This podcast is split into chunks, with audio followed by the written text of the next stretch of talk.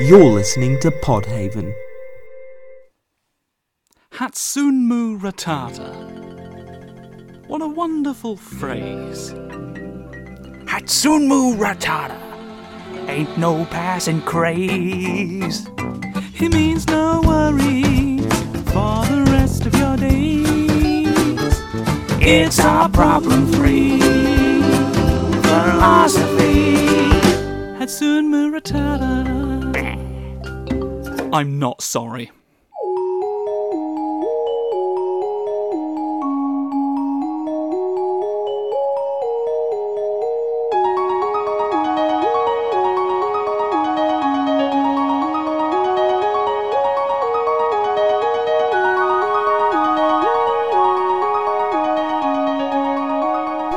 So, Elodie, Hello.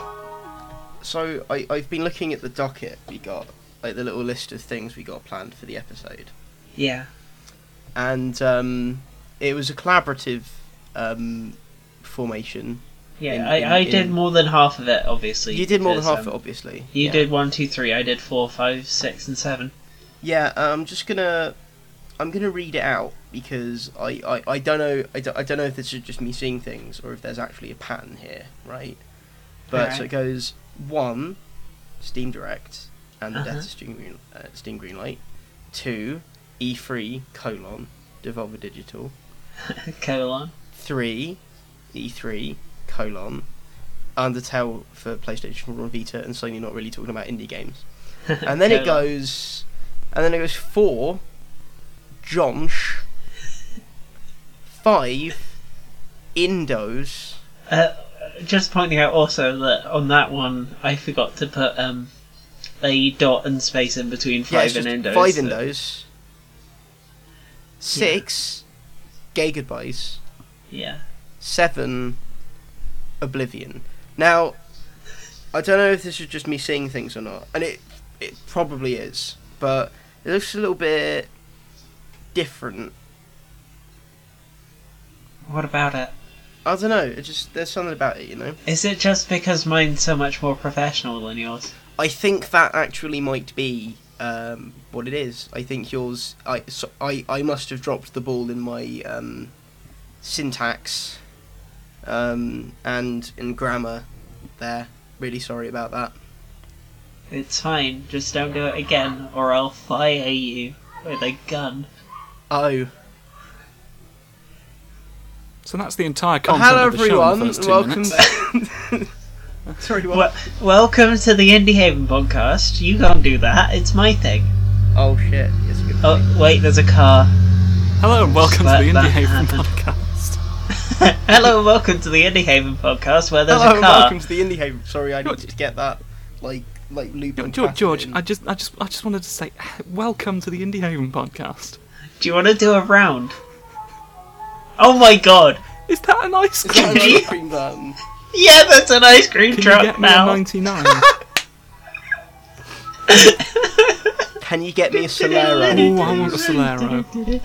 Yeah, no, I, I really. It's so hot outside, and Solero is exactly Oh, what I need Soleros right are now. lovely. It ended. Uh, the the Monty Python jaunty theme song just ended. Nice. So, what podcast are we on, Elodie? The Indie Haven oh, podcast. Oh, hello and oh, welcome, shit! guys. Hello, to the- everyone. To the, Indie Haven Hello, everyone. podcast. Welcome to the Indie Haven podcast with me, your host, Elodie Cunningham, joined I'm by. Josh Rivers. and I am Sexy Castro.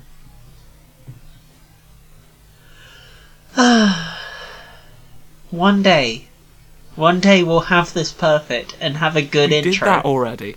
We did have it perfect that one time, but it felt really no, boring. we didn't. It was almost perfect, and then you said a joke name then as well.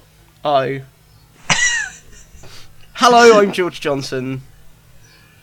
Uh, we're a podcast, I guess. We haven't done it in a minute. Yeah, we were going to do it last week, but um, I um, uh, just as it reached time to record, uh, I was already ill throughout the day, and just as it hit like eight eight in the evening, um, I started entering into the uh, the life beyond death. Um, just in time to go. Sorry, guys, I don't think I can make it this time because I'm literally deceased. I was in the woods when you sent that. That's why my responses were so short, was because I was inside of the woods. Oh. Well, there we The go. The woods, of course, notorious But- appreciators of brevity. Indeed. My dog, my dog found a skeleton that day. Oh, Is it one of goodness mine? Yeah. Can I have it back? no, you can't have your skeleton back, Josh. You will remain That's okay. I've got others. Okay. uh, But but yeah, yeah, I'm George, do you not- wanna do you wanna get us kicked off with some news? Yeah. No, there's a thing that happened. Oh my this god, week really? that's quite significant. Yeah, I know. Um, so for those of you who don't know, there's this there was this little service called uh, called Steam Greenlight, and uh, it had been around for a few years, um, longer than it ever should have been, um, and it allowed uh, it allowed uh, an, a prospective indie developer to um, submit their game onto um, on, onto Steam, and people uh, would be able to vote on whether or not they wanted to see that game on Steam. Um, and it was notoriously shit. Well, it started out that there was basically nothing could get on. Well, yeah, for the first year or Mhm. so, there was actual like quality control. I wouldn't. I wouldn't say nothing could get on. It's Yeah, just but like f- considerably I mean, fewer. people complained at people complained at the time because only like ten were getting in. Um. Every few months. if I yeah, but bearing in mind the kind of personalities that Gr- Greenlight's become notorious for now, do we know who these people were? Well, no, I know, I know that. I'm getting onto that. Well, it's just that people complained that like not enough stuff got on, like even really good quality stuff. Um, and then Valve decided to respond to that in the absolute worst way possible, which was just to let literally everything. Yeah.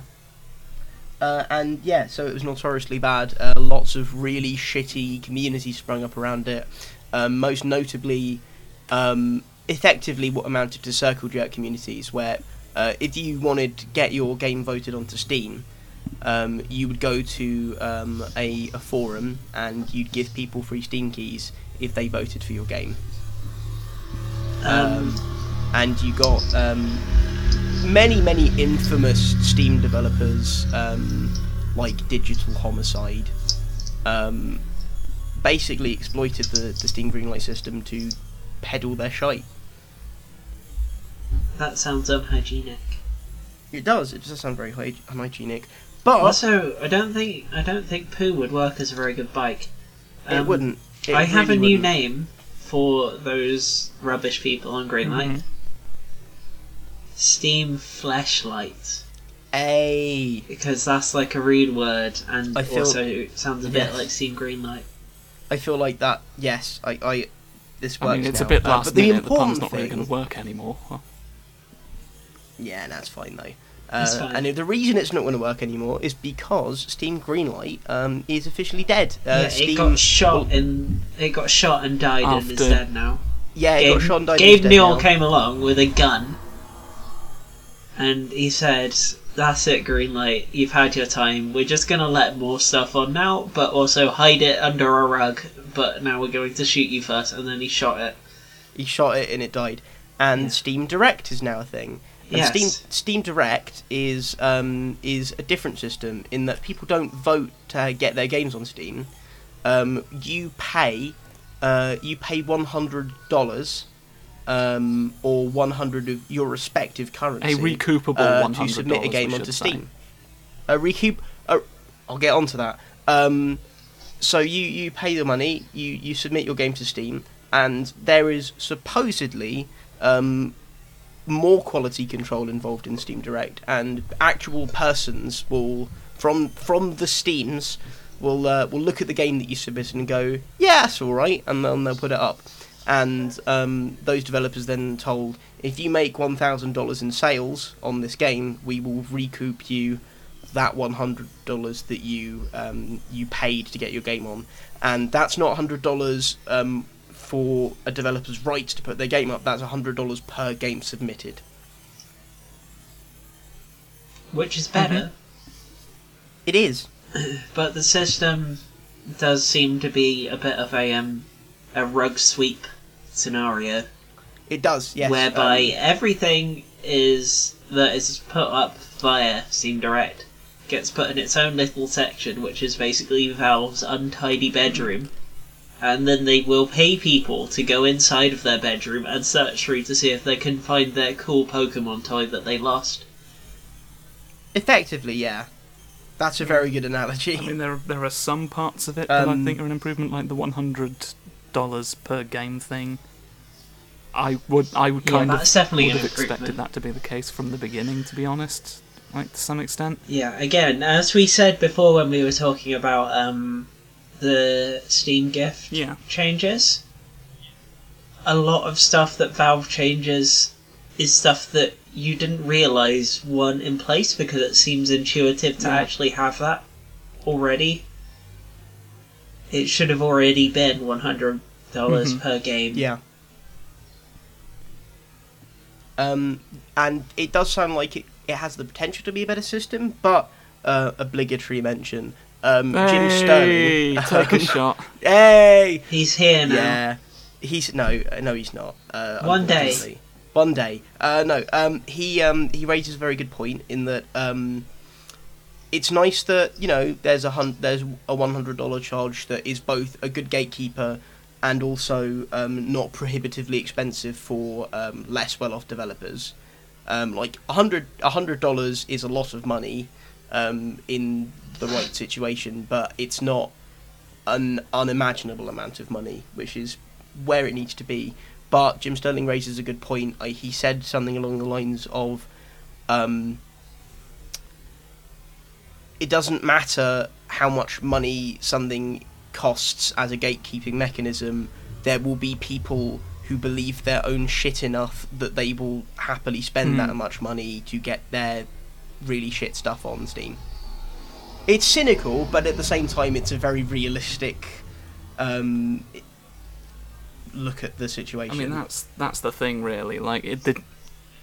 The I can't remember where I heard this discussion. It was a discussion about uh, whether or not like uh, the fee being recuperable was like kind of nullified the effect of the one hundred dollar deposit essentially as a gatekeeping mechanism. Just sort of like the Mm. idea that you could get the money back, and the Yeah. consent. The My consent- oh, you- to that- Go ahead. sorry. Uh, my counterpoint to that would would I, I'm it's probably something that a lot of people have said would be if your game has made a thousand dollars in sales on Steam, then it's probably not utter toss.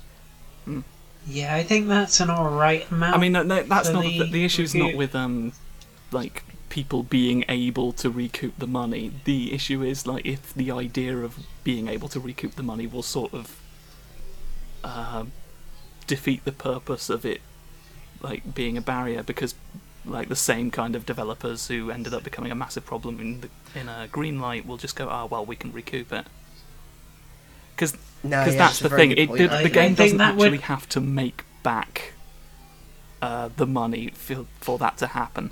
The developers just have to think it But will. if people feel overconfident Yeah, enough, and the kind of they'll like go, the kind "Oh, my of, game's um, good enough that yeah." uh, you know, Cobra Studios, uh, Digital Homicide, Fatfly, all those kinds of developers. I think they probably think it will because they seem somehow to think that what they're doing is good. Like the I I don't think it would go on as long. It wouldn't end up with like the digital homicide spam of games. Oh yeah, there, there'll be a certain Because amount I of once bitten, think- twice shy. I think- but I don't think it'll like stop a lot of them. Yeah. I think you'd get like up to five at the maximum rather than having like fifty at once. Yeah, So I think it will be somewhat of a help, but it's not perfect.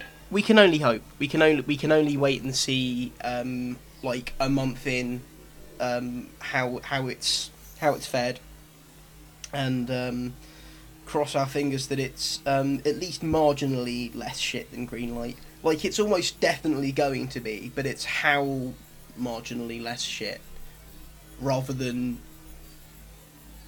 rather, rather than it being marginally shit, less shit, or just as bad. Um, it's the degree at which it improves because it. I, I honestly do think it's it's an improvement over Greenlight. Like you, Yeah. there's not much there's there's not much you can do to not be a marginal improvement over Steam Greenlight. Yeah. But at the same time, it still should have been a self moderated thing. Yes. Valve should just be employing people to moderate rather Yeah, than I mean, fuck with paying if randos. actually employed moderators. I don't think Steam Greenlight would have become enough of a problem to warrant being replaced in the first place. I don't think the problem's the system. I think the Yeah. problem's they're not willing to put the bloody manpower in. Indeed.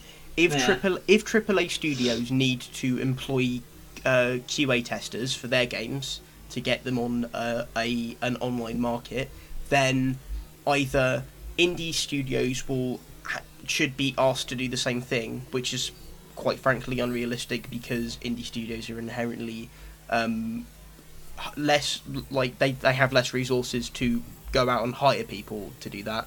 So what the alternative should be is Steam has a team of QA testers. And it would mean that less games would get on Steam and it would take longer for games to get on Steam, but it would also mean we don't get like fucking the the, the shite that like um digital The shite we're all thinking of when you say flip. the shite that in relation to Greenlight. the shite that the shite that is commonly that is commonly understood. The the the flashlights. Yeah, the flashlights. We There can just call it the flashlights, and yeah, yeah. it Then we don't have the to- nicely. Then we don't have to constantly say the names of three awful people. Always three. We don't. We can just because generalize that's how we were taught. not as say just- children. names. Yeah. It's the trifecta of. It's because rule, rules of three sound They do. pleasant. when Okay, you- it's either flashlight or green shite. Green shite, why I think, not, works better. Why not green shite flashlight? Do you? Gre- I mean, I green know it's shite. the equivalent of saying green light, green light, but al- also at the same time, green shite flashlight does Shite sound light. fantastic. green shite And like a flashlight. punk band name, Okay, I think that's our episode title at least. what green shite flashlight? Yeah. Perfect. Who even knows? Does anyone else have, any, has, have anything to say about that? I mean, I was just going to make the point that, like, with regards to Steam getting a team of QA testers, like, I don't even think it's from the perspective of, like, taking the onus off of the smaller developers to, like, round up play testers. Mine's, like, my reaction to it's more just sort of a gut feeling of take a fucking interest in what's being put on your storefront. Exactly. Like, if, if you don't know, like, if you just let stuff get put onto your storefront and not know what you're stocking, like, what does that say about you as a company? Like, it, Yeah. If I owned a shop, if I owned a shop and all of the nice games were in the window or by the counter and it was all good, but if I had like a literal mound of feces on the back Hmm. shelf, I'd get shut down. Well, no, it's not even that. It's not even that, George. Because with green light, it was literally just the window is just it's got um, a couple good games and then mostly just piles of shite that they keep scooping back to the back of the room and then putting more shite there instead. Because Yeah. the front page of Steam constantly replaced itself with new bad Greenlight games. Yeah, I think um, I think my analogy is is probably going to be a more accurate description of how Steam Direct plays out. I think Steam Direct is going to be more like good games in the front, and then they've got a back room that um, is just just it's scat. It's a the scat mountain dungeon. of scat, and you have to like you have to swim through the scat to get to an occasional good game. But Like, some you- people pay for the privilege of going into the scat dungeon. well, I mean, some well, no, people you, do anyway. You get paid. You you get paid for I don't judge. Oh, some people pay to put their scat in the scat dungeon, and other people are paid to wade in the scat dungeon looking for good things. I think that's all we really need to say about that, isn't Mm. it? Yeah. I don't know whether I like the Scat Dungeon analogy or the cool Pokemon toy analogy better. Split the difference. Um, cool why Pokemon not Scat the cool- Dungeon. The cool Pokemon Scat. See, this is what always happens: is that we have at least two fantastic names This for is why I. episodes This is within why the I never first few say minutes. we've got the episode Just title. Rattata swimming in a mound of feces. I like to say it because it, it brings Rat- Rattata. Hello, Rattata. it's me, your favourite Pokemon. I say Royston. Rattata. Have you seen my Okay, Fuck you Rattata? both. Fuck you I can't into find him oblivion. anywhere. Uh, yes, um, maybe he has evolved into a Ratarkit. Right, that's it. I'm Ratarkate. cancelling the lease on Indie Haven's. domain. Ratarkite? Right, I say it's just gonna Royston. go. I'm just just gonna shut it down. Royston, knock knock. Who's that, old chap? The poor.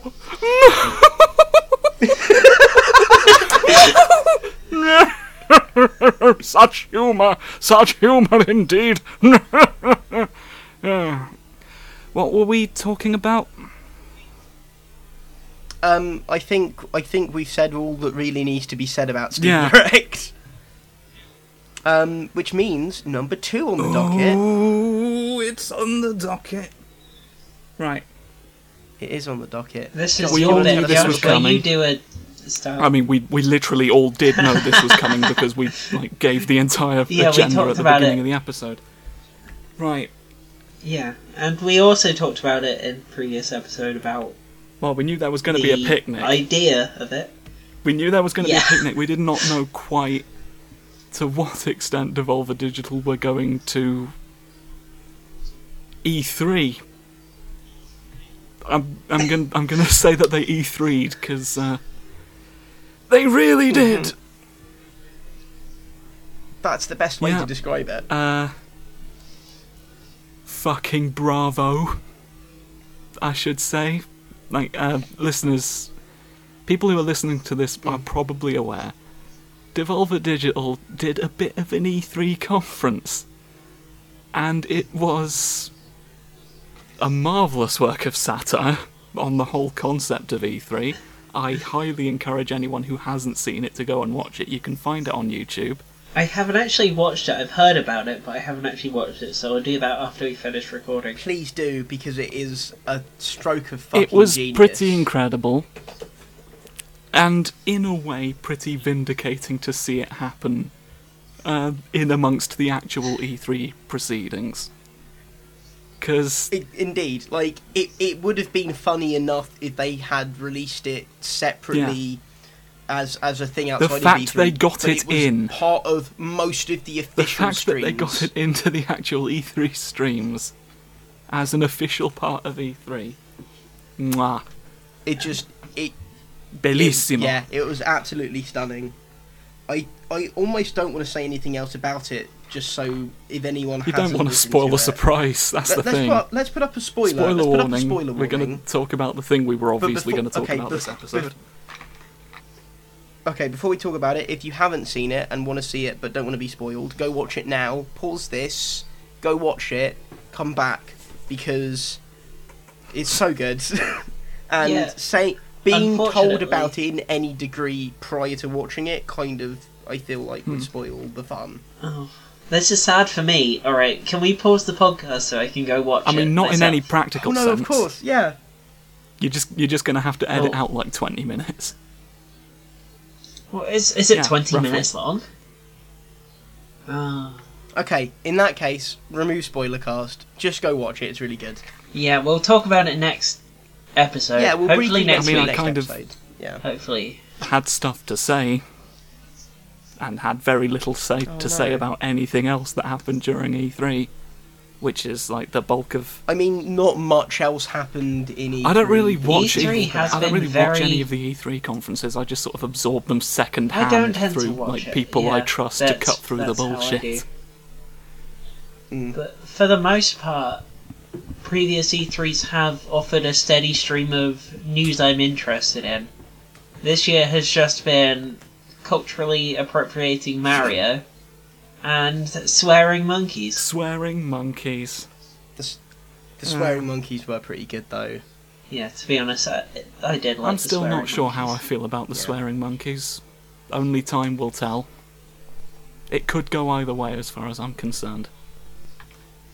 Yeah, keep uh, cautiously optimistic about the swearing monkeys. about the swearing monkeys. Take heed. If I could just say So, something yeah. sort of like non-spoilery about the uh, Yeah, you can s- say some, say something non-specific enough well, that not- it it's, won't it's ruin my non-specific enough in that it's just sort of like really the only sort of thing that particularly interests me because mocking E3 is nothing new. We know what all of the jokes are by this point. It's a time-honored tradition on Twitter at this stage to just mock E3, and a lot of people I've seen sort of give up on that aspect you know, it's just sort of kind of like, uh, you, you, it's not going to change. You're better off just ignoring it. It's not making an impact. It's not making an impact. And now it's part of the actual E3 show. So it was just kind of personally a bit vindicating for me to, to be like, yeah, you know, you know what? It's actually changed something. Like, dev- Yeah, it, no, it it's was, been yeah, it's I been definitely agree with you. elevated to the point where it's now in E3 itself. Sort of, to some extent, like, I feel like to some extent, these jokes control the message more than any of the people, like act- more than any of the actual presentations. Like it's not- Indeed. if if The- these Sorry. if like people didn't mock E3, then the only people saying anything about E3 would be the people would like be the advertisers. It's like there wouldn't be anyone cutting through the bullshit, and I do think that's a necessary function. And a lot of people just give up on that kind of stuff, which you know is fair enough. I mean, if it's a case of I'm not getting enough out of making this kind of content to justify sitting through the fucking thing, I can totally, res- as someone who has tried to sit through E3 and failed horribly, I can absolutely respect that. I, I do still feel like it's kind of necessary.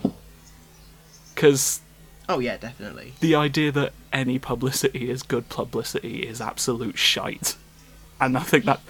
I Oh, don't yeah. think I need to explain why at this point, even. It's just been demonstrated so many times. And. So, yeah, to see this happen was kind of fun. Just to see, like, this is so ingrained Definitely. into the whole culture around E3 now that it's actually seeping into the presentation itself. It's a really uh, uh, fascinating thing to observe. The um, I think one of the big things I really, really liked about it was, you know, you know how occasionally, um, in the early hours of the morning, Adult Swim will broadcast a strange one-off, unannounced, like twenty-minute-long thing. Takes a lot to make a stew, Yeah, especially basic- if it's me and you. Yeah, so basically, um, the Devolver Digital E3 conference was the Too Many Cooks of E E3. I have no point of reference for any of what you just said. What? Okay, okay, Josh. After we finished recording, look up Too Many Cooks. Um, it was um, a one-off, unannounced, unmentioned broadcast on um, on the Adult Swim TV channel that was broadcast in the early hours of the morning, like four in the morning. Um, yeah. Um, Are we just singing this episode now? I, I'm finding it difficult to talk. I'll be honest, I can't Sorry, actually hear um, you oh, because you're, for some reason, you're so much quieter than Elodie on the voice chat. I can just hear the singing. Oh. Yeah, like um, like D- Discord has this thing where it uh, if someone is using the audio channel, it will prioritize audio channels. Hmm. Um, sorry, but yeah. Um, right. Uh, Too many cooks is what you're explaining. Yeah, so Too Many Cooks. So after after this, after you finish recording, uh, go to YouTube, type in Too Many Cooks Adult Swim. Uh, basically, um, a couple of years ago, at like four in the morning, Adult Swim broadcast this 10, 20 minute clip of um, a supposed TV show that they were now rolling out. Um, it wasn't announced. They have not publicly or officially mentioned it since. Um, Other than the fact that it's on their YouTube channel. other than the fact that it's on their YouTube channel, they just put it up there as well. Um, but for a good two weeks, there was this strange TV show that, like, the pilot episode was broadcast on Adult Swim at 4 a.m. in the morning, and nobody knew whether they'd actually seen something that was real or not, or if they just imagined it because of how weird it was.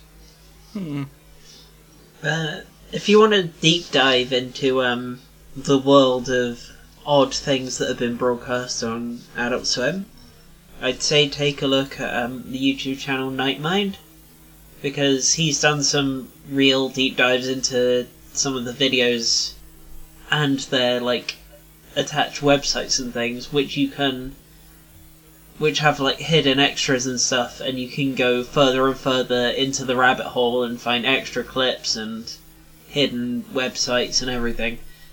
So if you want to get into that sort of level of abstractness, Mm. go for it. Night yeah, the thing to take th- thing to take away from this is Adult Swim fucking weird, and Devolver Digital are now the Adult Swim video games.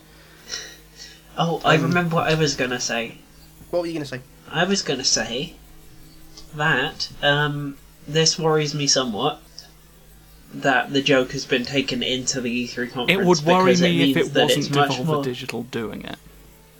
No, that's what I mean. Is I'm now worried that other companies are going to try and do it. Oh, they'll try, but Whilst they'll also fail still- miserably and will then just make fun of them. They'll that. fail miserably, but it's it's it just.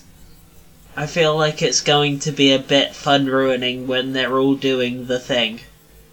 We're gonna have to change how we make fun of E E3.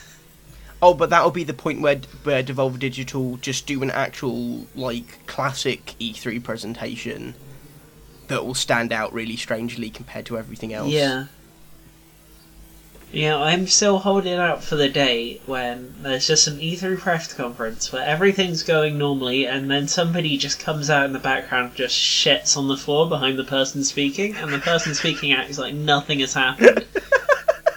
and the other person who's just shat just walks off, doesn't wipe their bum or anything, just pulls their trousers off and walks off the stage again. That wasn't last year. And the the poo's the poo's just there. the poo is just there. It's still there. to this day. It's just hanging out. To To this, this day. day, the poo remains. So, did we have anything else untouched you wanted by to the say about outside this? World. I I don't really have anything else to say. I think we should like go over it in more detail next episode because I want to actually watch it properly Poo myself. trapped in time. Yeah, I'd be down for that.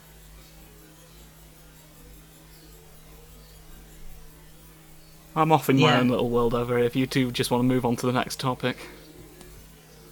Yeah, the, the, Elodie. yeah. The next topic's another E3 bit because we're in the throes Ah, it's of almost E3. like E3 happened. That's great. Um, uh, it was announced that Undertale is getting a physical release, not just on PC, but also on PS4 and PlayStation Vita, which is very exciting. I'll play Undertale with an analog stick. Uh, I I really enjoyed Undertale, and I think that it'll be a great game to play on my PS Vita that I own now. So yeah, that's good. Yeah, Undertale is the fucking bomb, and it is um, the only game in memory that's made me do a cry. Um, yeah, no, that, that that game that game made me do the feels, and I cherish my experience with it. And you can read all about how I how I really liked it on IndieHaven.com. You should go do that. What's that? I've never that. heard of that Um, website. Well, you're a pretty fucking shit employee, Oh, aren't you, I- Josh? That would be the joke, yes. oh, Josh. Yeah, I mean, like, as for playing Undertale itself, like, I, I sort of wrapped things up with that game. Like, just just from like this the standpoint of finding it conceptually interesting, but which, which it was. Like, I think we can all agree. I think we're all comfortable in just saying that it was a fascinating little game at this point. I'm kind of interested Oh, to see how it would play with an actual controller, because like the one issue I ever really had with it is like I don't PC game a lot because my PC isn't Yeah. very good. Like it, it's a tiny little thing made of wood and sticking plasters that I could like barely run things on. It's one Yeah. of the few games that I've managed to play without issues on my shitty. Yeah, so like the laptop's really only for like at the time. emergency games that like seem significant. By which I mean like Undertale and the Beginner's Guide are the are the two that I've played on it. Yeah. I still haven't played Beginner's Guide. I own it. I should actually get around to that. Yeah. Since since you since you own it, you should. Yeah. Yeah. Um. I feel like I feel like um, having an analog control, um, a controller for Undertale would make it, it would be interesting to see how that affects. Yeah, that, that's what I was going to say um, because I found difficulty the, of the um, bullet time. the little arrow keys with with my massive manly fingers of of a god. I couldn't like really accurately maneuver myself using these Sorry. tiny little arrow keys that I've got on this shitty little computer. So I'd be Yeah. inter- I'd be interested to see if I'm any better at the game using an analog stick. I don't know like how many runs Uh, that'll carry me through, but I mean just from just I- from like a standpoint of I'm comfortable giving Toby Fox more money. Probably gonna get this. Um. At the time, I didn't have my uh, Xbox Pad connector, so I played it on keyboard and such. I would usually play that sort of game on my controller though, so I have no idea whether it was controller compatible. Hmm. I don't actually know either. Uh, in in any case, I'm glad that it's going to get more exposure. Hmm. Well, that it especially needed it, considering how well rated it is now. Yeah, I feel like it's been long enough to where this is probably a good move as well. Like we've had long enough to Yeah, get I- excited I for something like like, I- this. The, I feel like it would go a ways to um, widening the accessibility Hmm. of that game. Yeah. Well, I mean, more people having an opportunity to play the game is always a good thing.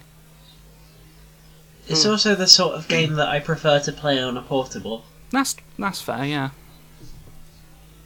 Yeah, there's a there's a few types of games which I just I just like to be able to play them on a portable because it feels a bit weird to play them on. Yeah. Yeah. Yeah. Um, but the thing I'm more excited about in relation to this Undertale physical release is that um, I don't know if it's um, all of them have this or if it's just a special edition. I think But- it's just the special edition. I just I didn't know whether there was a standard edition as well because it yeah, it there looked is a like standard a edition. okay. There's a standard and special edition, and the special edition comes with a um, really nice locket Ooh. that contains a um, music box thing, which is very cool. That's combining two things that I appreciate a lot. And it plays the theme of the game. Yeah, which I just I gotta have that in my hands. I might Same. have Um, it also comes with a also comes with an art book and a two disc CD version of the soundtrack to the game, which is one of the best I might have soundtracks of to all get time. that. yeah, I'm very very excited about that. Uh, there's not many games that I will consider pre-ordering because I don't really agree with pre-order culture and Yeah. such. But this is one where I might, just because I think it's going to be a limited run and it's exactly what I would want to have in my Yeah. life. Thank you. Yes, I have a mighty need. Do you guys know much about the um the history of uh, Toby Fox and where he rose to prominence. Oh yeah, he started off making a um a mother mod, didn't he? Uh, no, actually. Oh. Uh, it's well, yeah. There, I think there was a. No, the mother bit comes in later. Uh, sorry, I'm he also this right he made he made some of he made um a few bits of music for Homestuck. Yes, he uh, he started off.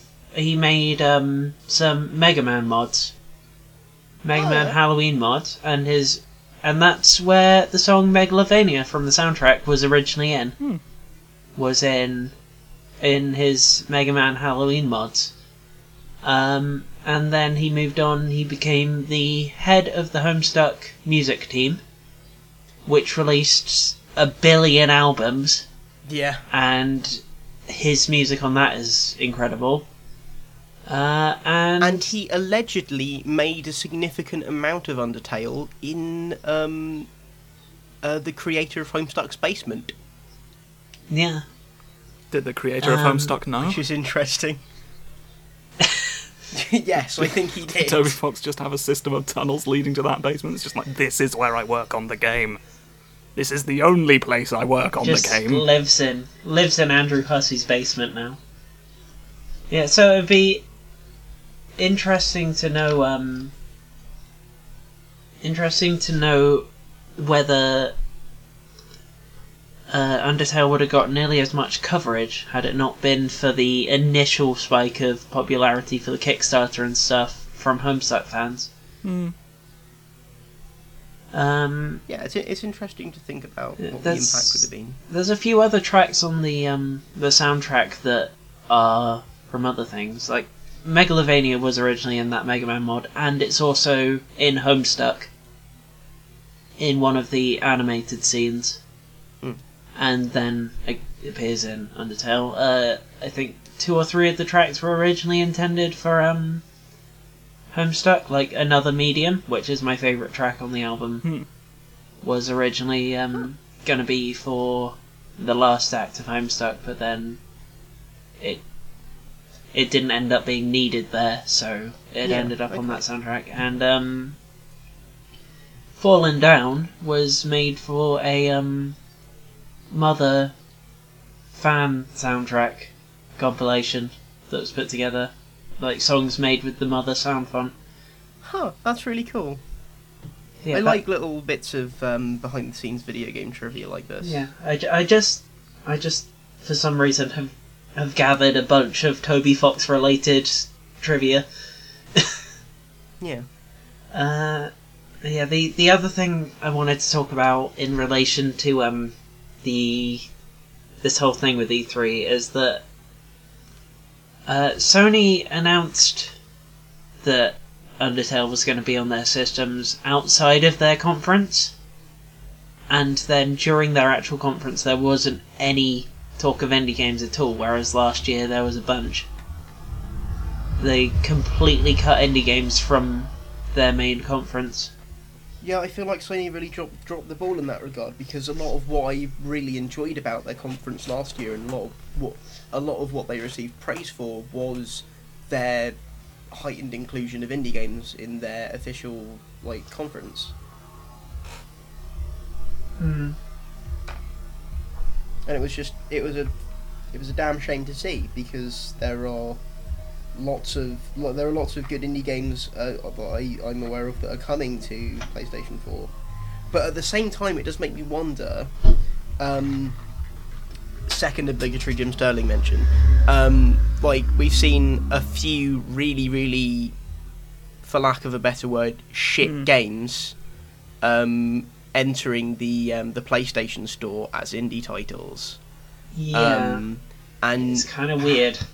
yeah, and like it's, I it's it's might be related, but it might also very likely might not be related. But it does make me wonder whether or not the backlash regarding those games um, may maybe scared Sony altogether off of talking about indie games and the PlayStation Store Mhm. at E E3.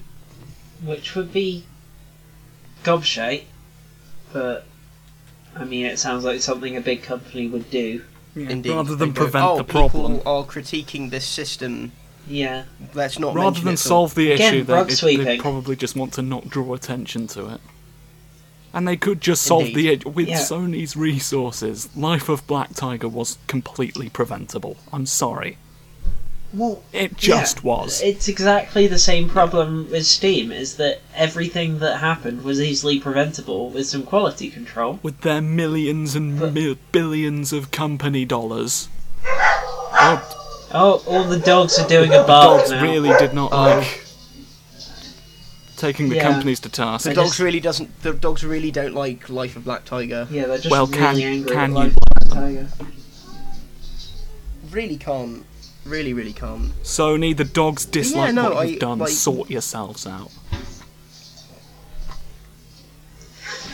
Uh, yeah, you can probably hear my mum shouting at the dogs in the background now. 'cause She just got home and they're all they're all saying hi. That's right. It's just. It shows that it sho- it shows our dear listeners that we're keeping true to our roots of It living with our humanises the Indie Haven podcast cast. Podcast. It cast, does. Podcast. It does. Cast too many times. It's become weird now. But yeah. Um, uh, yeah, it's a shame. And they should have at least put Undertale in their main conference Yeah, because you'd that think got that'd be a big win, right? way more. Yeah, that got Yeah. way more of a reaction than anything that actually happened in their Yeah, from what I heard, their conference was just like, here's a lot of games you already knew about because they were in our last E3 conference. But we've got new Just a trailers. bunch Yeah, pretty of um, much. just a bunch of gritty muscle men again. I mean, I am excited for the new God of War because Kratos looks good with a beard and also Vikings. Um, but I mean, it is we- kind of aesthetically you, but it is very aesthetically me, and also um, the World Serpent was in the Jormungandr? cinematic that they had. Um, I don't know why I said Yeah, that in a Yorkshire accent. Jormungandr! Jormungandr? did You did having you a guys um ever? Did you guys ever watch the um Escapist series Doomsday Arcade that came out years ago now? No. Uh, no, I don't think I did. It was um, it was like a uh, live action series made by um a guy called Michael Shanks who um who does a bunch of like video editing stuff and like Australian short film competitions and things. Uh huh. Is um basically it's a comedy series about all of the games coming to the real world. So kind of like a um a pixels but not shite. What Pixels should have been. Um and was originally in the but short film. It, it's yeah. Well, it's it's kind of it can be very crass and such, but it brings in elements from many many games for a lot of uh, very funny scenes. Um, Yeah. But one of them that I was just reminded of was um, this whole segment about uh, Crazy Kratos' uh, used car sales. Like uh, just a long advert based on those crazy salesman things that they have in America, Yeah, except that it's with Kratos doing it, that sounds amazing. and he he just kills some people during it. It's great.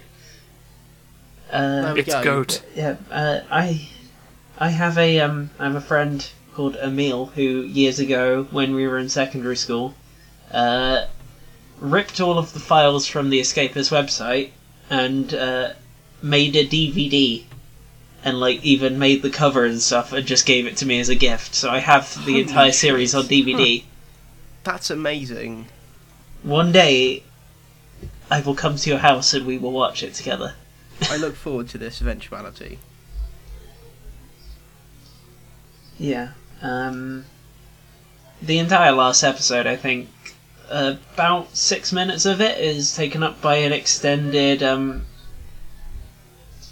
hom- homoerotically charged music video about uh, how the two main characters are such great best friends, but it just gets increasingly uncomfortable to watch. It's great.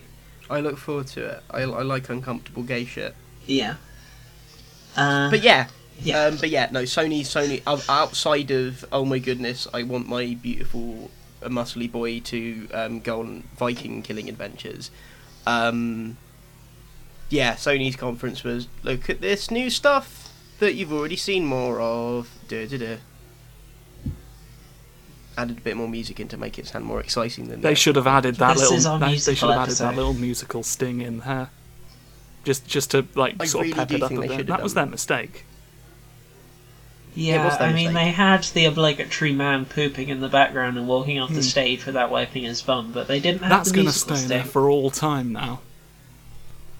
Yeah, I think that's that's the thing that really got me about it is just like just looking at that and just thinking that's the one thing of permanence. Like throughout all of this conference, everything else will be dust, and that After will the remain. heat death of the universe, after the heat death of the universe, there will be naught but the E3's E3 poo. literal two shits. Yes, there Yeah. are literally two of them, and they will last eternal. They will. They are fixed points in space and Of all things to be immune to entropy, you know, it's it's just it's really sobering. Like, is this all we're worth? Is the human race really worth it? We we made shits eternal. Asks Michael Bay. and that's our legacy now.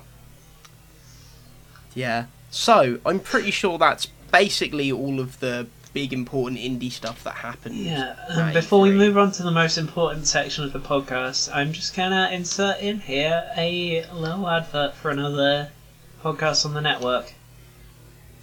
Have you ever found yourself playing a video game and wondering why the best characters are all tucked away in the background, far behind all the boring soldiers, lifeless swordsmen, and generic space marines? So have we.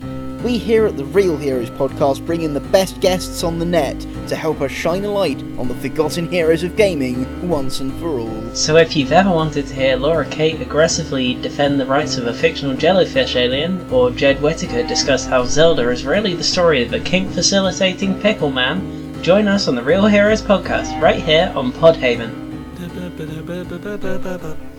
nicely placed. Yeah, we're we're back here now. Hi. Hello. Um Do you know what it's time for? No, they don't. it's time for Josh's deep thoughts. Josh's deep thoughts, Josh's deep thoughts, Josh's deep thoughts. I'm having a deep thought. Fucking get it down, yeah. Right. Was that your deep thought? No, that was my introduction to the deep thought. I mean, don't get me wrong. I can see why you'd have thought that. It was very profound, but I've, It was. I've got a different one. Tell us. Tell us, Alright. oh Josh. Chad Whimsy has come to take your supper. Okay, there are a few things you're going to need to explain to Of me. Of course, here. like I'll ask ask away. Namely, who is this Uh, person? Chad Whimsy is a new uh, prospective client of mine. Uh, I have just decided I am in the PR business, and I've taken on my first client, Chad Whimsy. Uh, we're pit- and we're going to uh, be pitching this uh, innovative uh, new television program. We're expecting to uh, run for one Oh, you're back. season of. Um, Ev- everyone cut off for a minute there. good to know. Oh. Oh, you missed the you you missed the deep thought. Chad, Sorry. yeah, uh, I- I Elodie, Chad Whimsy has come anymore. to take your supper. Well, I got that, and then you started And then, and then you just missed the Well, entire I got up explanation. to the point where George. Yeah, I got up to the point where George was like, uh, "There are a couple things you'll need to explain here," and then it just cut out, and I didn't hear anything else for a minute. That is, to be honest, Maybe how it's this segment should have gone. I should have just refused to offer any other explanation. It would have been unlistenable. But I'd have been laughing my fucking arse off. And ultimately, isn't that what? What's- What? isn't, Isn't, that what? isn't it so very what? Right. Chad Whimsy has come to take your I do want to know supper. what what, Uh, what what's what's, pit, what's Um, been pitched. television show. Uh, we're e- expecting it the first season to run for about twenty episodes. Uh, it's this gentleman called Chad Whimsy. Uh, it's it, the premise is actually fairly self-explanatory. Uh, he appears. People are having their supper. Right? Sort of. I don't know, half seven, eight in the evening. I don't know when people have their supper typically. Just pick a. Well, just whenever. He seems to just know. He seems to just know, or he just stumbles across. But I can't imagine people having dinner that hard to find. Is it is it like is it like Dirk Gently? Is he is he is he uh, a holistic supper stealer? He just coincidentally stumbles into situations where people. I are think he having figures if he just walks around long enough, then him stumbling upon someone who's having dinner is just an inevitability. It's the Dirk Gently of soup Soup stealing. Supper stealing. Sorry. If they're Soup having stealing. soup for, if they're having a soup supper, he could be stealing their soup supper. We could pitch that as a We spin-off and then there's alliteration there. Yeah, like Chad shall? Whimsy, soup stu- soup supper stealing soup boy. We'll workshop the title. Just call it Soup Boy. That's a good name. Chad Whimsy, colon, Soup Boy. Yeah. Yeah, colon is go. part of the title. There's an actual colon, and then it says Yeah. colon soup boy. Yeah, Josh. I Colon, think, Soup think- Boy. Oh no, that sounds awful. You've ruined. You've Colon ruined it now. is Is what you've done. something I That was your fault. Oh no, colon soup. I was oh, merely. Oh, this is the end of was, this merely- section. I was We're merely not the middleman. of the- Well, I've not even explained the show yet. Oh, okay. I thought we got No, to we- that. I thought it we- was just we- the we East broached Coast. broached This was the us explaining subject. the spin-off of the show that's not But- been explained to us Yeah, he turns up, and he goes, Hey, kids, I'm Chad Whimsy. He talks like that. None of us know why. As far as I can tell, he can just stop talking like that at any time. But he chooses to do so. Like, There's a lot of uh, character development and uh, I'm Chad. Whimsy. I'm here for your supper. Put it in the sack. and he's got like a big burlap sack, uh, formerly full of crows. I wouldn't worry about that for at- at least two to three more episodes. He's got a big burlap sack, Okay. and he throws the supper uh, in the sack. Sometimes there's a bit of resistance uh, from the people having their dinner. Like sometimes they they they don't really get what's going on because they've not strictly been informed that this is going to happen. Sometimes, so sometimes Oh, there's a okay. little Oh, is resistance to the is idea. this a Yeah, reality th- show? Yeah, well, that that'll let us get away with it, right? If we say that, Um. Well, I, less that more. I. I, I was gonna say it was a social was a experiment, but yours is way better. show. I was more going down the route of I didn't know this was like following the story of someone actually existing in real life and not just a oh no, a this this is the thing. Chad Whimsy does I'm anyway. Infinitely more intrigued. Uh, really, I'm just looking at this as a way to make, you know, he's taking suppers, so I'm trying to give back. Essentially, I'm trying to like turn this into a thing that may actually have Yeah. a positive impact, since this is going to happen anyway, uh, despite multiple warnings from the police. So he takes the supper. Sometimes they just give it up instantly. Sometimes they're just sort of like, you know what, I can, I can get more sausages. It's not worth like fighting this rather angry, sweaty man for for these for this supper when I can just make another one. And so he either way, he gets the supper.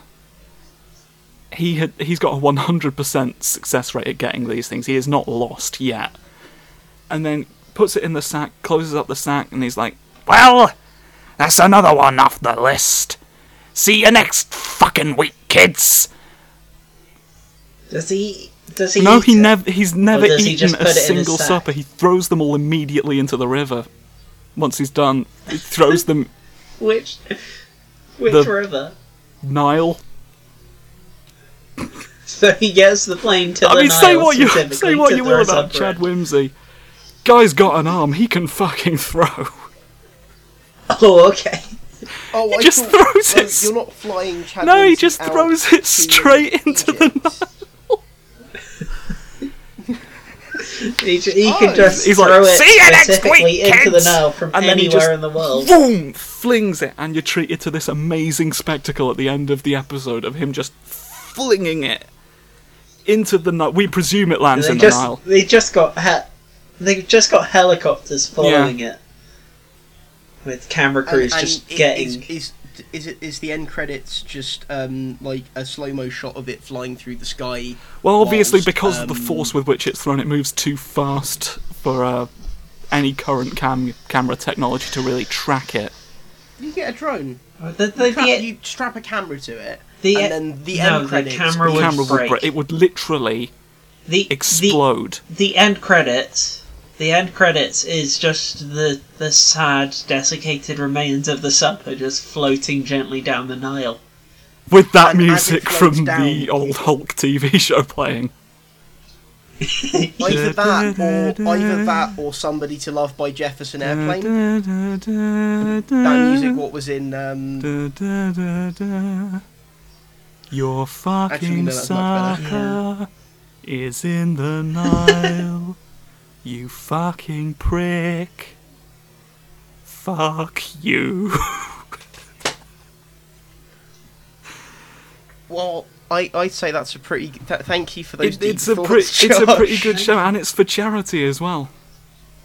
Because th- those It's those It's It's for suppers are being are going to starving children in Africa, provided they all group thought around they the were- Nile. We've we've got we've got this um, sort of initiative. We're taking these right. It's sort of a Robin Hood type arrangement. Uh, if Robin Hood also sort of gathered, shall we say, uh, starving children from third world countries around the Nile. Uh, every time there's a delivery, so to speak, uh, we take he's taking food right from people who don't need it. All right, these are like rich people probably that he's taking the food from. I'm sure he Probably. checks. Right, this is e- this is extra food. You don't need this. You've got more, and he's taking that and flinging it into the Nile, where we'll have gathered ch- starving children who are in need of it. Like of starving children from first world countries, even we can ship them over into the Nile, and then we've got Chad there's- Whimsy's Hungry Nile Time, which is a second show The spin-off show. Is, is that like? that's going to be like- airing after the completion of the, The, every. the Yeah, after it, show. it's the they just that's have like, a panel of like the guests in a celebrity. room. Get me after. yeah, it, after it's sort of that stuff. Britain's got more um, talent style sort of. But it's ho- supplementary but it's show it's hosted by- by Well, ja- Elijah Wood and well, Daniel no, it's, Radcliffe. it's Chad And- Whimsy again. It's like, Hey, I'm Chad Whimsy.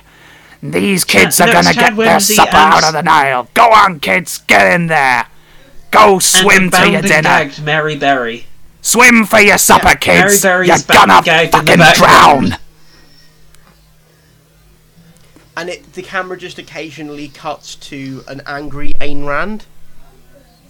Fine, we'll we'll we'll do that Yeah. as well. Uh, I mean, she's dead, so that might be a bit difficult. Well, I'd be angry if I was dead. I Seems think very they just they got in a picture. They got in a picture and computer generated it into a CGI no, they've- they've- like what they They've taken a still image and the- drawn angry eyes onto it with a marker pen. And it's just going to cut to that between starving children swimming and fighting over a plate of half eaten spaghetti carbonara. Wet uh, carbonara I've got- for, for your lovely time. I've got two issues. for your entertainment. I've got two Yeah. issues. Well, the first one is that it's not just going to be really soggy and dispersed. hmm It's also been flung so hard that it can't. Be A, lot, picked a lot of it up will have cameras, been Which, like disrupted on a molecular level due to the sheer force. It will be dust, Yeah. the dust of supper. Yeah, it- it'll also have gotten very hot due to the the energy required for it. Oh, yeah, it's been far, reheated. So it will be. Ch- it will be charged to a crisp and just sort of gently Reheated, Gently lovely going down the supper in a refreshing Nile sauce. Well, that's the first issue, and you've obviously We've solved that clearly solved The it. second issue, the second issue is that most. I can't hear your second issue. You've cut out. Real. I- Oh, does that mean? Does that mean there's me not another problem? I can hear you now. there is another oh. problem. I gave. I mean, I gave you an out. There is another You could have just not said the problem, and then it wouldn't have existed. Well, no, because I it's, it's important to bring this up. It's the fact that um, Egypt is one of the less plagued by starvation areas in. I don't know So it, uh, the names of rivers in more so, suitable locations. so this is it, so we just decided he was going to so the Nile. you just you just chose a river that you knew was in Africa without any real consideration. I've got to be honest. I chose the first river that the popped into my head. The fact that it does happen to be in Africa is completely incidental. Oh, okay. Well, that's fine, I suppose, but it just it just seemed a bit incongruous with the whole charity aspect. Chad Whimsy does as Chad Whimsy will. I don't pick the river, despite I thought you said you did. Did you pick it literally together? don't worry about it. Well, that was Josh's deep thoughts. I'm Chad Whimsy. I'm taking your fucking supper. I'll drown you, Hope kids. you liked it. It's time for us to talk about some indie games that we recommend you have a go at. Yep. Who wants to go first this time? I'm gonna need a minute. One of you go. okay. George. do you Elodie. wanna- Oh. Ah. Oh. Yeah. Do you want to rock paper scissors for it? Um, I got ray gun. You go. Raygun, you go. Great. Uh, friend of Yugo is my favourite Star Wars character. Fuck. uh, yeah, we went in two different directions, but I appreciate both of them. No, I don't see any reason why they can't both be true. The uh, the game I wanted to recommend uh, this week is um, a Japanese indie horror game called Mad Father that recently got an expanded release on Steam. Uh, like it's, it's been a free RPG Maker game that you could just um, yeah, you could just get it uh, for years, and recently it's had a proper sale release. It's only three ninety nine, but I think it's good to support them because they gave that game away for years. Yeah, It's- no, definitely. A really interesting little um, horror game that really uses the uh, RPG Maker system very well because it's difficult to make something that's not fairly homogenous using it. Mm. Um, and uh, yeah, it's uh, you play as a small child who is gradually discovering their father's uh, mad scientists' experiments on humans and stuff. And uh, yeah, I, I won't spoil too much because it's. I think the story is actually very good. But yeah, Okay. I'd say go go get that and play it and support the uh, the dev because they did give they still give the game away actually. You can still get the original version of the game for free. They've just uh, this is just a slightly expanded version. So yeah, that, that's my recommendation for this week. Cool. I have a recommendation as well. I know. Now, there's this there's this little game called Armello. Mellow. Now, Armello is um, it's a mi- it's sort of like a board game, sort of like um, uh, Civilization in in a number of ways, um, where you assume the role of one of a selection of anthropomorphic animals that are like like like fantasy. Oh, I think I've heard of this one. Furry. Furry. There's a mad king who's uh, who's a lion. Yeah, I he's- have heard of this one. Um, slowly No, I was just saying Hmm? I've heard I've heard about this. Oh yeah, cool.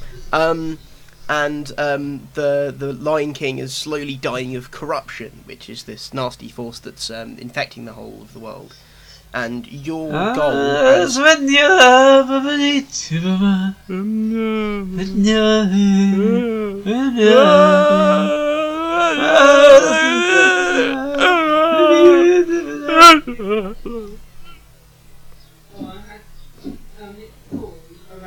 Continue. Sorry, it's just you said the words Lion King, so I had to do I it. admire your restraint for not doing it immediately, actually. I am both. No, I'm not even not even two things. I'm just I'm just happy that that happened. That makes one of Um, us. But yes, there is a Mad King who is a lion, um, and uh, he's slowly dying of corruption. And your goal as the character that you've chosen is to go around the board collecting resources and uh, completing little mini quests in order to try and um, uh, build up your strength or your wits or um, whatever means you find the most desirable as your character to basically usurp the king and the first person to usurp the king wins. It's a very, very fun little game. So does Uh, it basically play like a board game with? Kind of, yeah. It's like it's like um, it's like the intersection between a board game and a civilization game. Uh, so something a bit. Is it a bit like Catan then? Would you say? Yeah, kind of. It's kind of like Catan. Yeah, that's that's a good comparison. Um, but yeah, uh, the art style's really adorable. Like um, the um, the like just like the the proportions and and like the the detail and just g- generally like everything looks really really cute and well drawn and animated. Uh, and yeah, uh, the, there's also a very interesting combat system. Um, basically, um, you can either have a physical combat uh, a physical combat altercation or um, a uh, an altercation of like diplomacy or um, or using your agility to be stealthy. And you have um, you can amass a number of dice that represent your ability to be able to do the thing. And um, you ro- uh, the dice aren't um, your average uh, d6s. They're they're six-sided dice, but they have different symbols that uh, correlate to different things um, and you roll your dice, and um, depending on what you roll on those dice depends on how successfully you do in that check in comparison to what you're going up against. Uh, and the thing that you go up against will also roll a dice um, or a selection of dice, and you have to beat them in the number of dice that you roll. It's very, it's very fun. Ten out of ten, would recommend. It's very cute. Yeah. Um, when you said anthropomorphic animals, all I could imagine was Disney-eyed wolfmen with neon cocks. Oh no. Oh no! it's an interesting. Oh no! It's it's like the dream. It's the neon cocks from the prophecy. Fight me! Sadly says, "Fight me." All right. So, Josh, do you I've got have a a game. game? Uh, it's a very interesting little game, new game actually. Uh, came out recently uh, called Chad Whimsy's Virtual Dining Experience. It was it's a very interesting little project. Uh, op- uh, title screen opens up. Hey, dickhead! I'm Chad Whimsy, and welcome to Ring, my ring. virtual dining Ring, experience. Give me a Ring, supper, ring. you prick! Oh no! Ring, I'm ring. sorry, Josh, but you're gonna have to stop ring. because the phone is ringing. I mean, this is an ring. incredibly I inopportune who time. it is. Hello. Uh, hi, it's me, Hatsune Miku from Vocaloid. uh, just calling in to say that I'm not really liking this direction that the show's going in with uh, Josh's uh, spelling out the deep thoughts into the other segments of the show. I've been a really big fan for the rest of the episodes, but this whole direction isn't that great. I'm Hatsune Miku from Vocaloid. oh, I've had a, I've actually had a long Josh. The pe- long-running the people feud that- with Hatsune the- the Miku for quite some time. supposed It's not surprising that she's trying to silence me. I'm still here. It's not surprising that you're trying to silence me. I don't when have you know I, you. I, I just think you speak should, the truth. I, I just think you should be saying about something a It- this is a this proper. section, He is, a, he is an author artist who just wants people to understand the importance of his work and who paid me a lot of money to publicize this project. Where he He's like the Suda He's the Suda 51 of podcasts. video games. He's like if Suda 51 made video games instead of, I don't know, Jo- knitting sorry. or whatever he does. Sorry, Josh. Josh. Can I? Can I just say something, please? Suda, Su- Suda None of this is funny. Right? Is is the Suda 51 Not anymore. There's a new hat in the ring. He's good. There's a new He, Suda 51 he, he says that games. in the game. Hey everybody, I'm the new Suda Suda 51, Chad Whimsy, and I'm gonna take your supper. you're a fucking Sorry, dick. Chad Whimsy is the new Suda Yeah, he's the new Suda 51, and he's got a game out where he just berates the audience. There, there is, there is as of yet no quit I'm- button. Uh, I'm assuming that's going to be I'm added still, I'm still Hatsune Miku from Vocaloid, and I'm still on Beef strong stroganoff, now. more Uh, like beef fucking asshole. Give me your supper. I, I think that I might be taking my podcast patronage elsewhere because this is just awful. Fine, I'm go. to say it. Leave. Uh, You have been enough, cast well, out, I'm putting the phone Hatsune Miku. now. But when you find that yourself, Hatsune Miku from when you find yourself you, in need of a game about a man ser- shouting at you to give him your dinner, don't fucking come Josh. crying to me. Jo- Josh, ser- Josh. Oh, okay, I'll put the phone down. Josh, for serious talk for a moment, right? So now that I've got an actual game. that like we don't I'm tempted oh to just not talk about it now tell out us of the actual protest. game. Hatsune Miku's going to get all up in my shit. I feel like I need to retaliate. Now that we don't have Hatsune Miku, Mewtwo? all we've got is fucking Stormbringer. Hatsune Miku. ring ring Yes. ring Hello? ring ring ring. It's it's Click. it's it's Hatsune Miku, not Hatsune Miku. Like, I thought he was talking about someone else. Is Hatsune No. Miku with you? Yeah, that's my cousin. So From and Sweden. my Swedish cousin has absolutely nothing to do with this. So I'd appreciate if you didn't bring her into this. I, I, I, I Um, didn't. If it were up to me, no. George is the one who opened that thing that you can open. I forgot all openable things. well, in No, any I- case, I... am I'm I'm going again Door! now, so uh, goodbye. Okay, bye. bye. Click. Right, you know it's interesting because sometimes uh, I I do forget that we uh, that we definitely record this podcast live, um, Well, no, it's and that people and that we, and that we have and that we have the technological infrastructure for a phone in line. Well, It, it's the thing is. I mean, we know we all know who's responsible at this point. that's where that's where those ten dollars a month on Patreon Yeah. go to. Our Goes to Wentworth our- our Miller, live bugging all of line. our houses and recording areas, and for some reason installing a, a like a phone line for specifically for people to call in. Uh, they all seem to know the number. I, for one, am baffled Yeah, that he would go to this much effort. it, it's fascinating. Mean, his end game. To be honest, we've we've only had fairly high profile callers so Yeah, far. I mean, like, where's What just like Dave from David Suffolk? Kaj. We've had David Kaj. We've had Hatsune Miku from Vocaloid. We had um, John Cleese. what's his name? John Cleese. That's it. I couldn't think of his name then. We had him for a minute when he was proposing to David Kaj over the Hmm. line. The fact that we can also support multiple phone calls at once is Oh yeah, he's worked really hard Yeah. on this system that he just never told us about. Never, never publicised ring. at all. ring Hello. ring. Ring ring. Some, someone pick up the Ring, phone, ring. please. Uh, Just, just let it, just let it Ring, ring. Just let it ring. We're not here. I wonder Ring, if he installed an answer machine.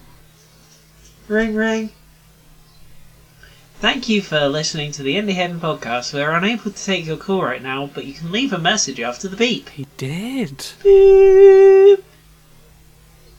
Hi, it's me, Dave from Suffolk. Thank you for Oh giving me a call out on the fucking god! podcast. Um, it's a shame that you couldn't pick up because I can hear I can hear the podcast, and I heard George say, "Just pretend we're not here."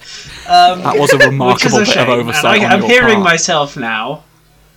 Uh, so at least I managed to get on the line, even if we can't have a proper open dialogue. Um, well, thank you for calling me out. Uh, and goodbye. Dave from Suffolk. I am a huge fan of his. No. Th- th- Shall we This wrap up? honour. Because I don't particularly want to hear about Josh's indie game Yeah, anymore. fuck it. I, I hate no. video games. I've never Jo- heard Jo- of video right, games. I Josh, don't know what they are. Is it like an iPod Touch?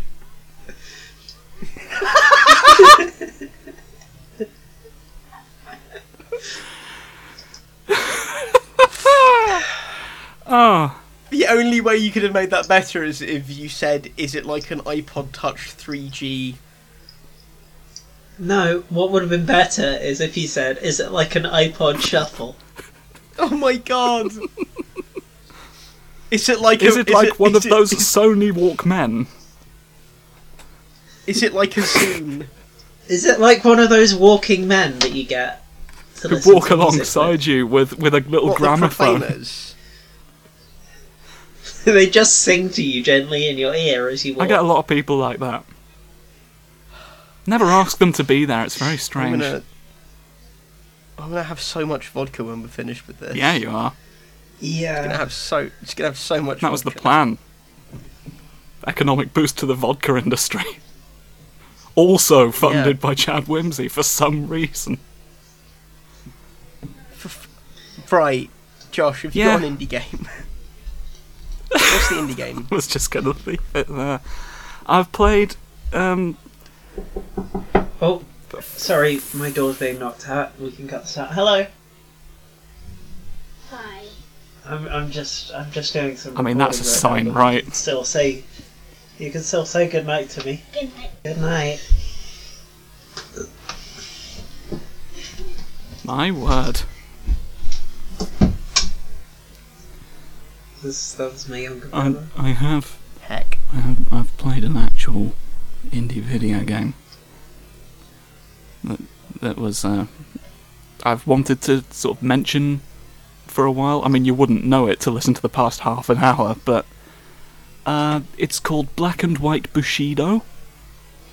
Uh, Ooh. it's yes. Tell us. been out for quite a while on PC. Recently got uh, a PS4 release. Well, it was more recently uh, back when I was originally going to talk about this, but then, well, we've spoken about that. Uh, Yeah. I think it also coincides with the fact that it got um, online multiplayer. Uh, no one's playing online on PS4. Don't know what the situation is with PC, but it's an interesting little game. It's sort of one of those um, four-player sort of party games where you are one of four little uh, feudal era warrior type people. Which was an unnecessarily verbose way of saying four players. But you're one of these little characters. And you can either be uh, black or white.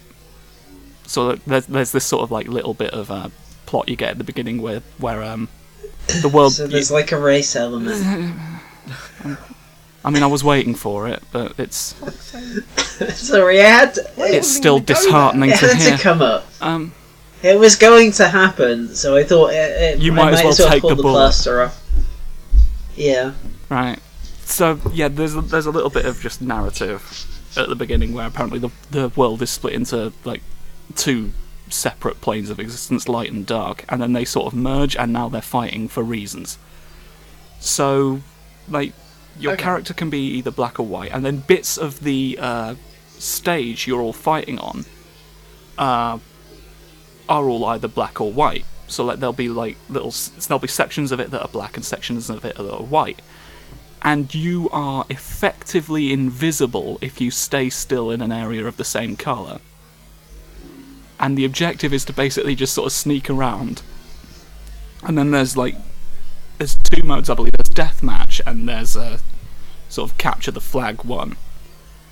And the idea is to just sort of like use these areas in which you can hide in order to sort of like gain some kind of advantage and kill people and steal flags in in an effective manner. And it's an interesting concept. I think in practice there's a couple of sort of pitfalls in that if you move with any degree of speed or like if you jump, um, you do become visible uh, because you need to be able to see what you're actually doing. But the problem is if you can see what you're doing, everyone else can. So when you're hiding, there's not really an effective way to maneuver around the map, uh, except for one item, which is sort of like a smoke bomb where you can sort of set a point to teleport to. Which is like that's really the only way to sort of use this tactically because otherwise like you can't really move from the first spot in which you hid and everybody knows that you're hidden there. Because that was the last place you were observed and like if you'd moved if you'd moved anywhere like significantly further from that or gone up to a different level everybody would have seen it because your character would have become less transparent.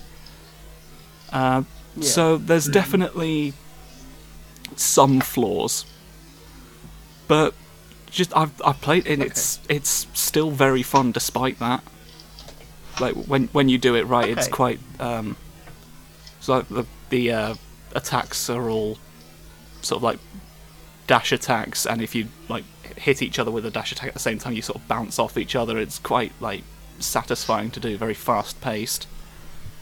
Uh, Now I have I have one question, which is a question I ask about any um, online Mhm. game. I mean, if it's about Uh, the online is- aspect of it, I wouldn't know. As I've said, nobody's playing this online.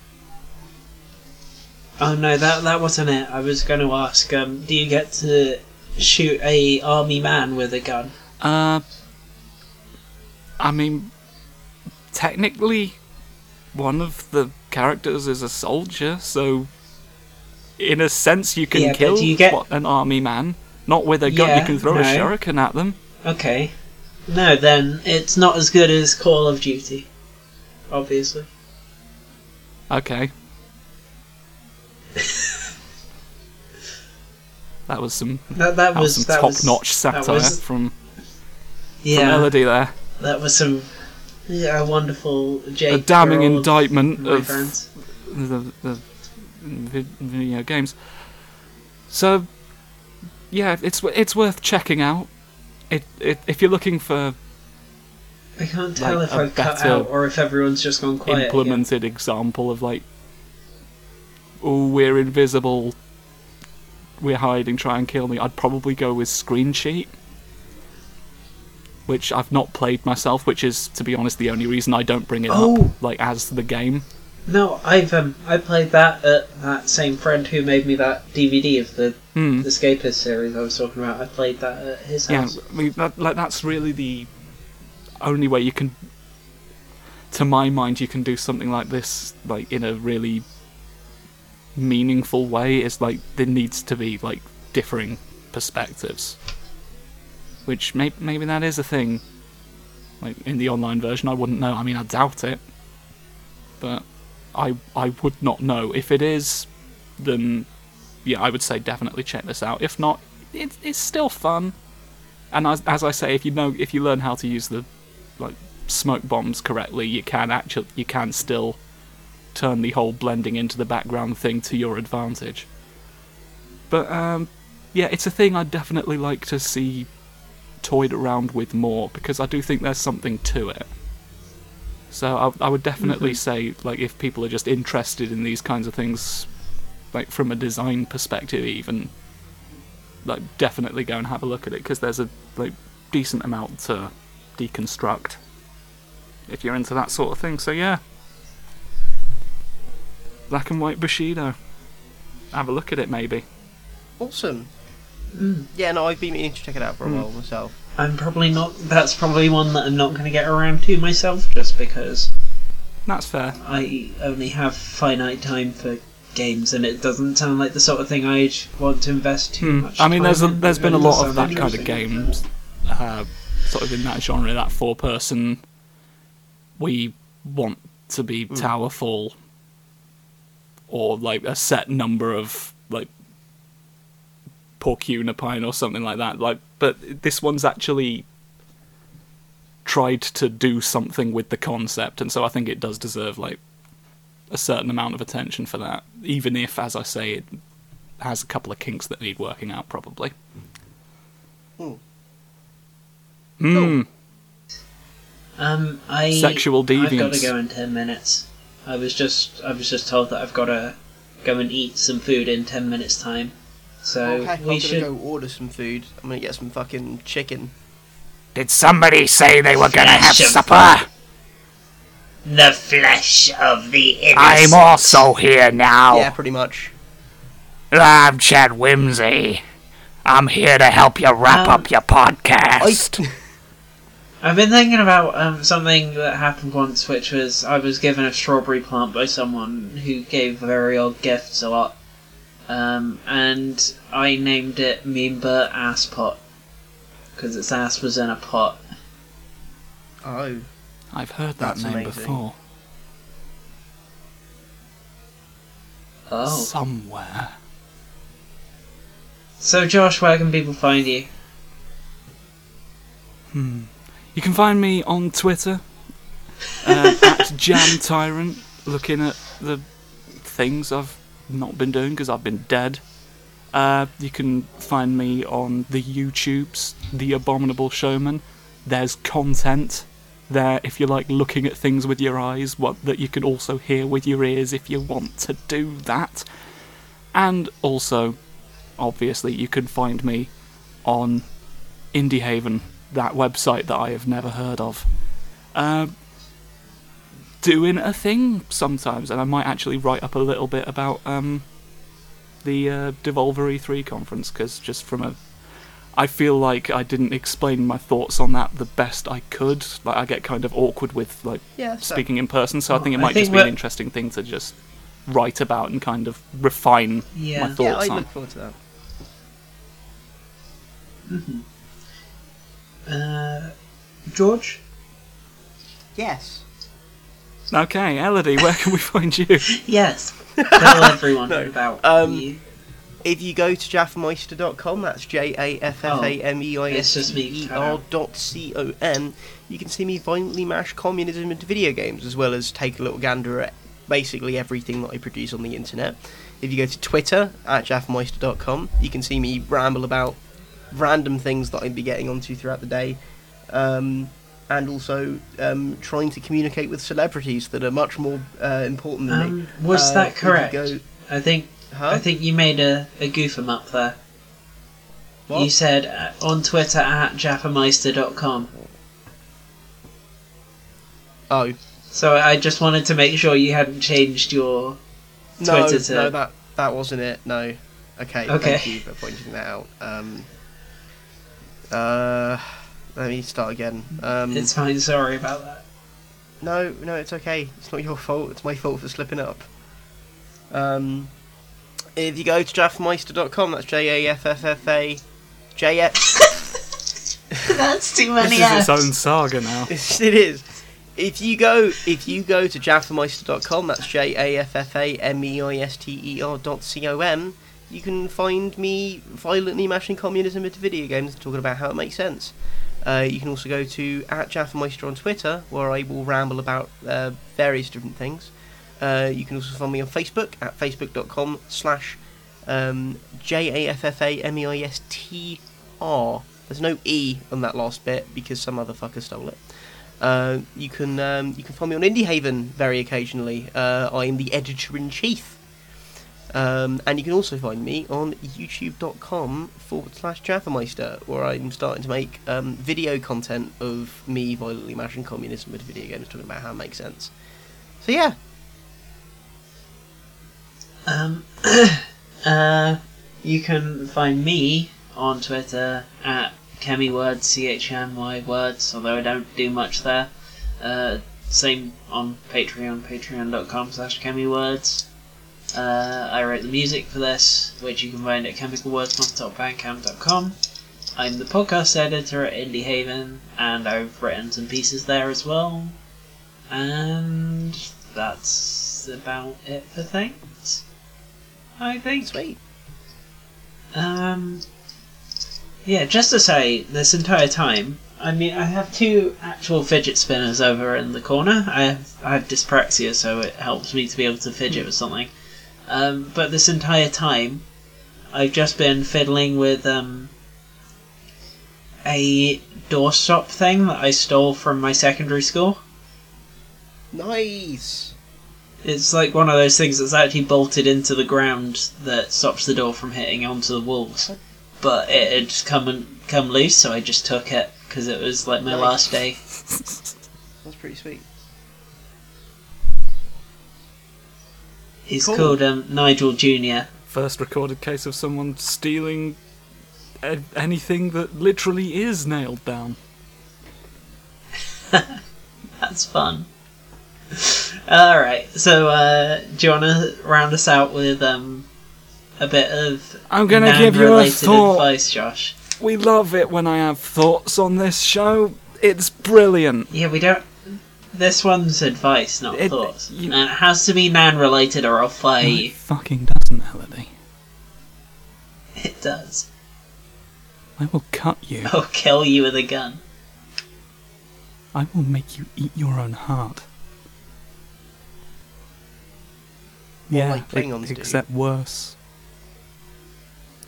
Oh. And you'll probably do a poo. Is is that your advice? Why not? Thank you for listening to the Indie So Haven that's- podcast. that's been- We're very That's been sorry. Josh's weird threats. Josh's, Josh's weird weird threats. threats. All right. Well, Bye, uh, everyone. bye everyone.